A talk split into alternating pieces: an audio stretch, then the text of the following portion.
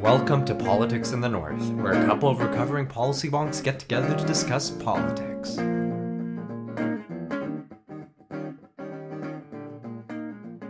Hello and welcome back to Politics in the North. So today we are joined by Eddie, Rebecca, Alex, Hello. Atul, and Bushra.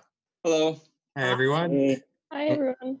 And for this episode, we're going to be focusing on the concept of misinformation. So we're we're living in quite special times right now where you don't really know what's true and not. And I can't tell you how many times I've spoken to aunts, uncles, and my own mom on occasion regarding stories that they've been sharing on the interwebs amongst their own networks regarding truths related to COVID. So I figured a good way to start is let's rank our top conspiracy theory that we've come across over the past few months. 5G causes COVID. That has to take the cake for me. I love a good QAnon conspiracy theory. They're some of my favorites. So I got to go with COVID being a Chinese bioweapon to uh, a venture between China and the Democrats to stop Trump's reelection. That's got to be my favorite one for sure. I would say my favorite one is definitely the one that will not die, and Trump is adopting it super hardcore, and that's the Wuhan Virology Institute or Wuhan Virology Lab one. I'll definitely go with the uh, it's man-made from a lab designated to stop the West or designated to stop China, one of the two, whoever is using it at the time. But it's just interesting to at least hear how many countries are using this COVID to uh, take shots at one another. And I think it also reminds me of a few WhatsApp messages my mom was sending me earlier on. And she would always ask me, Do you think this is true? Do you think this is true? And I would have to say, Mom, don't send those messages to anyone else. Those are false messages. Yeah. Yeah, I guess for me, my favorite one is the injecting or covering yourself in bleach or chlorine will get rid of the virus. I've seen that a lot. And I had initially seen it come out a couple of months ago as I was monitoring um, some of the myths on the WHO website. So even before it went viral in the US, because of certain leaders sharing this as a fact when it is in fact not. I mean, I don't know about you. I've been misting bleach into my mouth this whole time, and I haven't had COVID. Did did you have your Tide Pod, Tide Pod Martini? exactly. If that's not proof, I don't know what is. At the end of the day, for me, the the one was the bat soup as being the principal reason why we are living through this experience. Someone decided, you know what, I'm gonna cook myself some bat soup, and this is hence why we're here today. But I know, but we all know it's actually pangolin soup.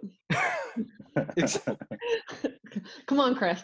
I got to keep up with it. I got to keep up with it. Right now, clearly, it's special times, and the amount of thinking that you need to do when you're digesting information is ridiculous because you have supposed sources of truth, like the White House, coming up mm-hmm. with certain statements from the president, and then 24 hours later, kind of refuting or doubling down on these issues. So, given the current environment, what type of strategies do you think governments need to start taking to kind of clean up this mess that we're seeing kind of unfold in real time? I think it's hard because it goes beyond the immediate COVID related crisis as well. This is a problem that we've been having for years now. And so far, a lot of social media platforms have been not particularly willing to take action against a lot of the misinformation that's out there.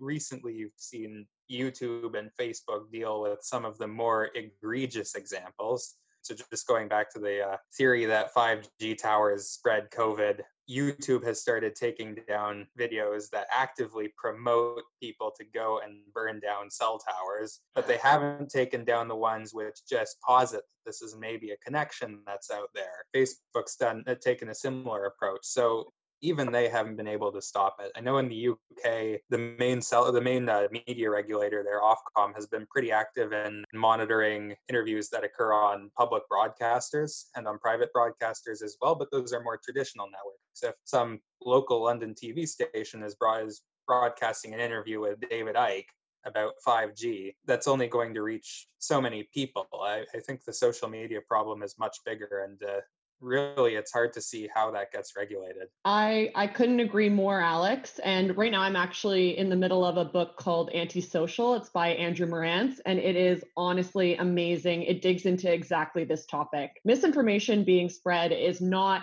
new, right? Like we have had conspiracy theories about the moon landing for the last 50 years. What is mainly different is that traditional media used to act as the gatekeepers to control this information and the spread of misinformation. And they did a little bit of a better job about that than these social media companies who have now subsumed that role as the gatekeepers but instead of taking that in stride and you know taking that power and using it responsibly they decided to let people have these platforms to spread this misinformation and they did nothing to stop it. And that's why it's like earlier before we started this recording we were talking about how social media companies are starting to do a better job of you know putting tags on things that are clearly not factual and taking stuff down. But why haven't they been doing this for the last 10 years right? Like they have enabled the spread of this misinformation by not doing something sooner. So in my mind we need these new gatekeepers actually taking responsibility and stepping up and intervening and controlling the spread of this misinformation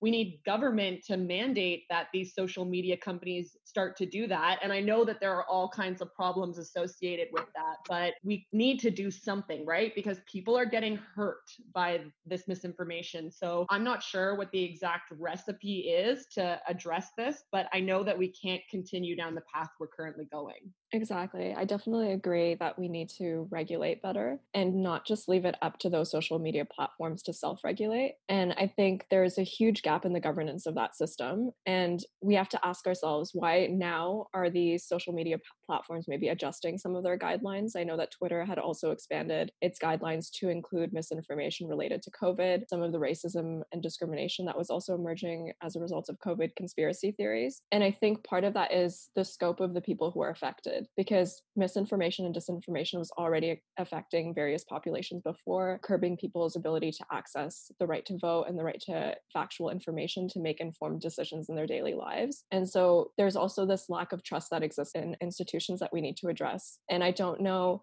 how much we can rely on the White House, for example, to be that um, source of information or source of truth in particular. And I think that brings me back to kind of the way that Chris initially framed this as the White House being a source of truth. But I think we need to talk about it just being a source of information, whether that information is true or not. We need to build those media and literacy capacities in the population to make sure that they can determine whether it's actually factual or not and instead of just measuring our education systems on their success in uh, math and the kind of the quantitative things that we've been measuring in the past, I think we also need to look at literacy as a core skill that hasn't really been taught effectively in many parts of the world. I think that's a systematic thing that's been happening over a long period of time.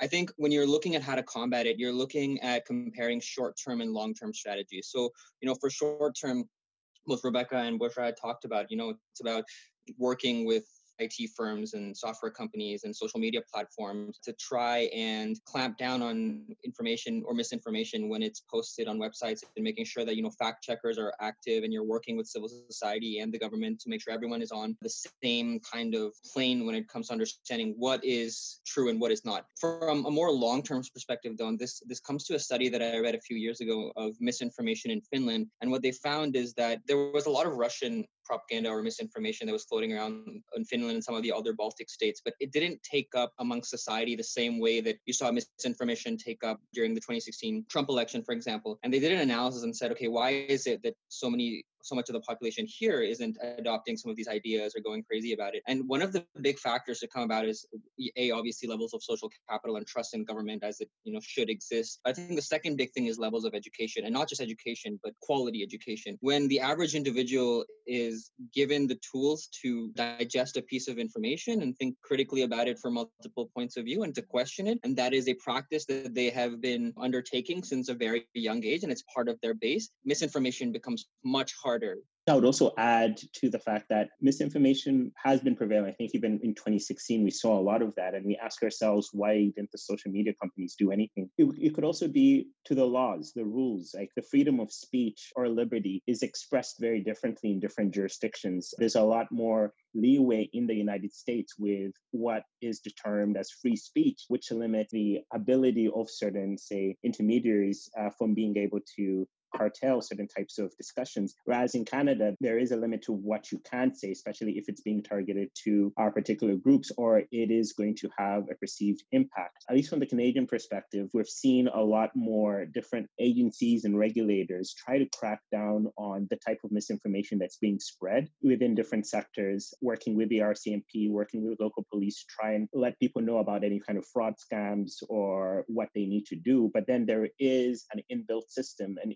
inbuilt process in the country to ensure people are aware that fact checking is a common thing. But in the United States, where you may have, say, Fox News telling you one thing and a whole community gravitating to the president, thinking that everyone else is going against them, and another one that maybe say more, say, democratic leaning, you have a lot of those issues. And I think it's not only the United States, you find that in many parts of the world where you'll have that media that is supported by the state and that is supported by the private.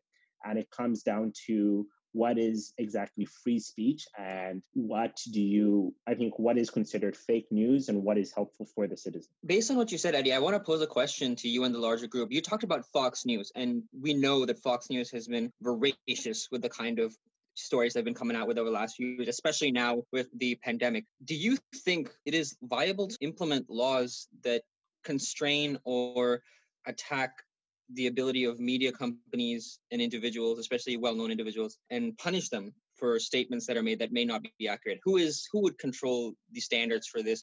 I don't think we can control the standards. I think if we're looking at Fox News in the United States, that is a very difficult fight, especially from precedent from, say, Supreme Court cases. A person may decide to say it was just a joke. They'll put the onus on the viewer to say it's up to them to make their decision. When Trump says, like, oh, maybe we should use bleach or something of the sort, in any other democracy, we should hold him to account. However, in the democracy that United States is, is that it was just a joke and it's a responsibility of the individual. But again, I think you can put limits as to what can be construed as true. However, it will depend on jurisdiction. Another thing, too, just adding to Eddie's point, one of the things that makes social media so difficult to regulate is that a lot of the time, unlike with Fox News, for example, you're not getting misinformation from one straight source, you're getting it from individuals on there. And so taking legal action to regulate what those people are saying on a platform gets to be really difficult. I don't know how they can do that for now, but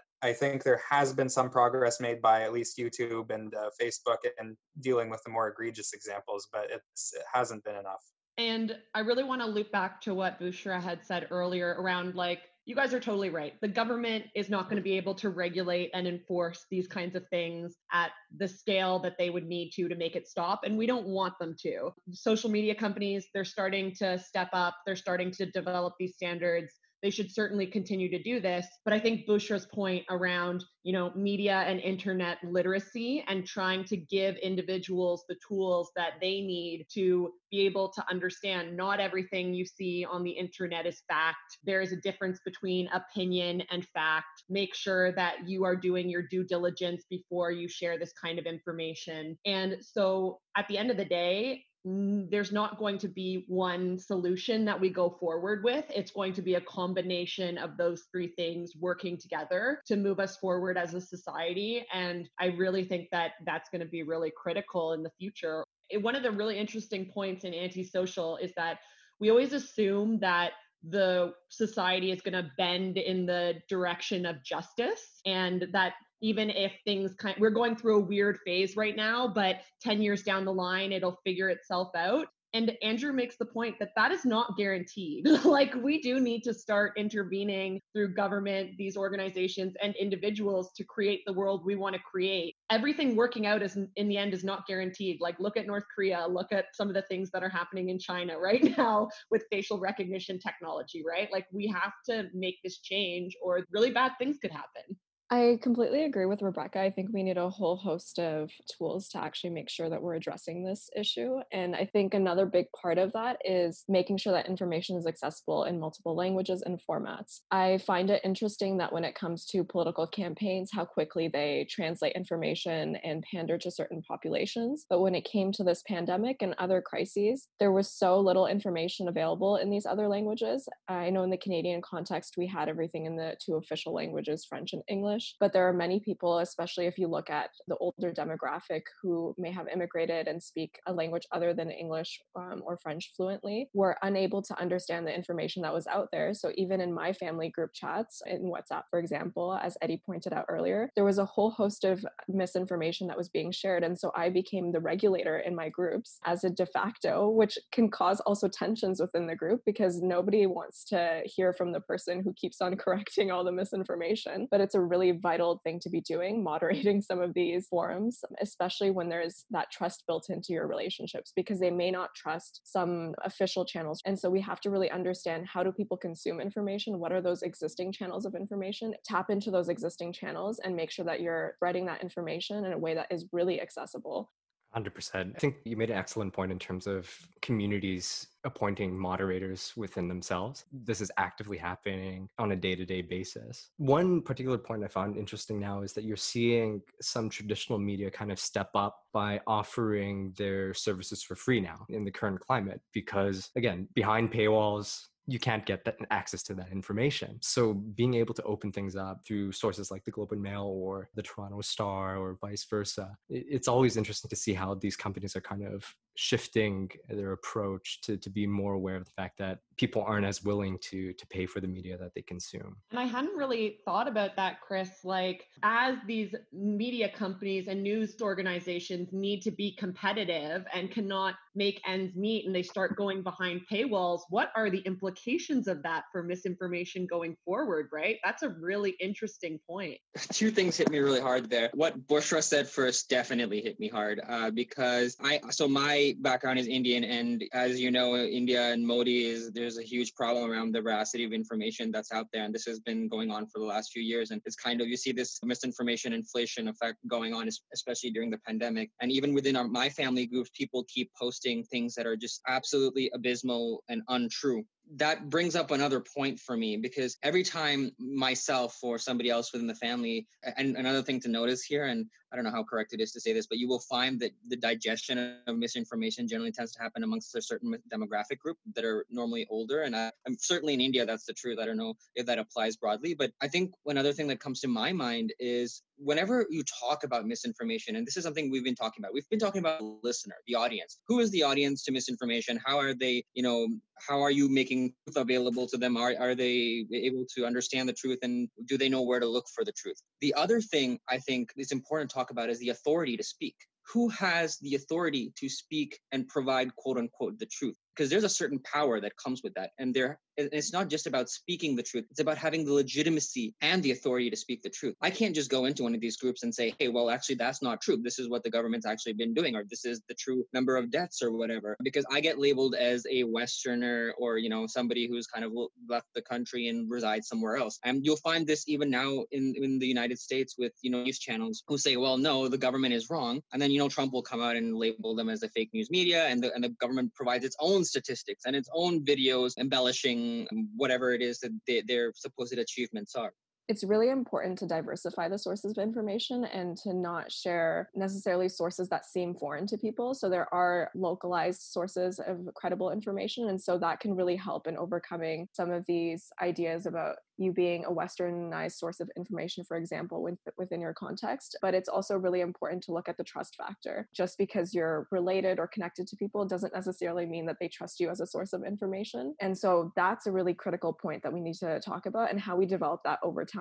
based on what we're doing in every area of our lives it's not okay that people are sharing disinformation on other topics and suddenly when it comes to the pandemic or covid-19 people are trying to spread the truth because they're so fearful of the impacts of the misinformation on people's actual health and lives. It's a skill that needs to be integrated in all aspects of our lives. Um, so I think that you need to combine those things the building of trust over time, but also diversifying sources of information and the skill of triangulation, investing in libraries, for example, that, which have been trusted forums for information sharing, credible information sharing, and even the individual librarians being the, the people who often train individuals. I remember my first understanding of what peer review was was triangulation, how to assess accurate information happened at a young age because of a librarian. And that individual taught me those set of skills that have kept with me throughout my life and have been really essential for a lot of the work that I do. On that note, to wrap things up, if you had a magic magic wand, what would you unilaterally impose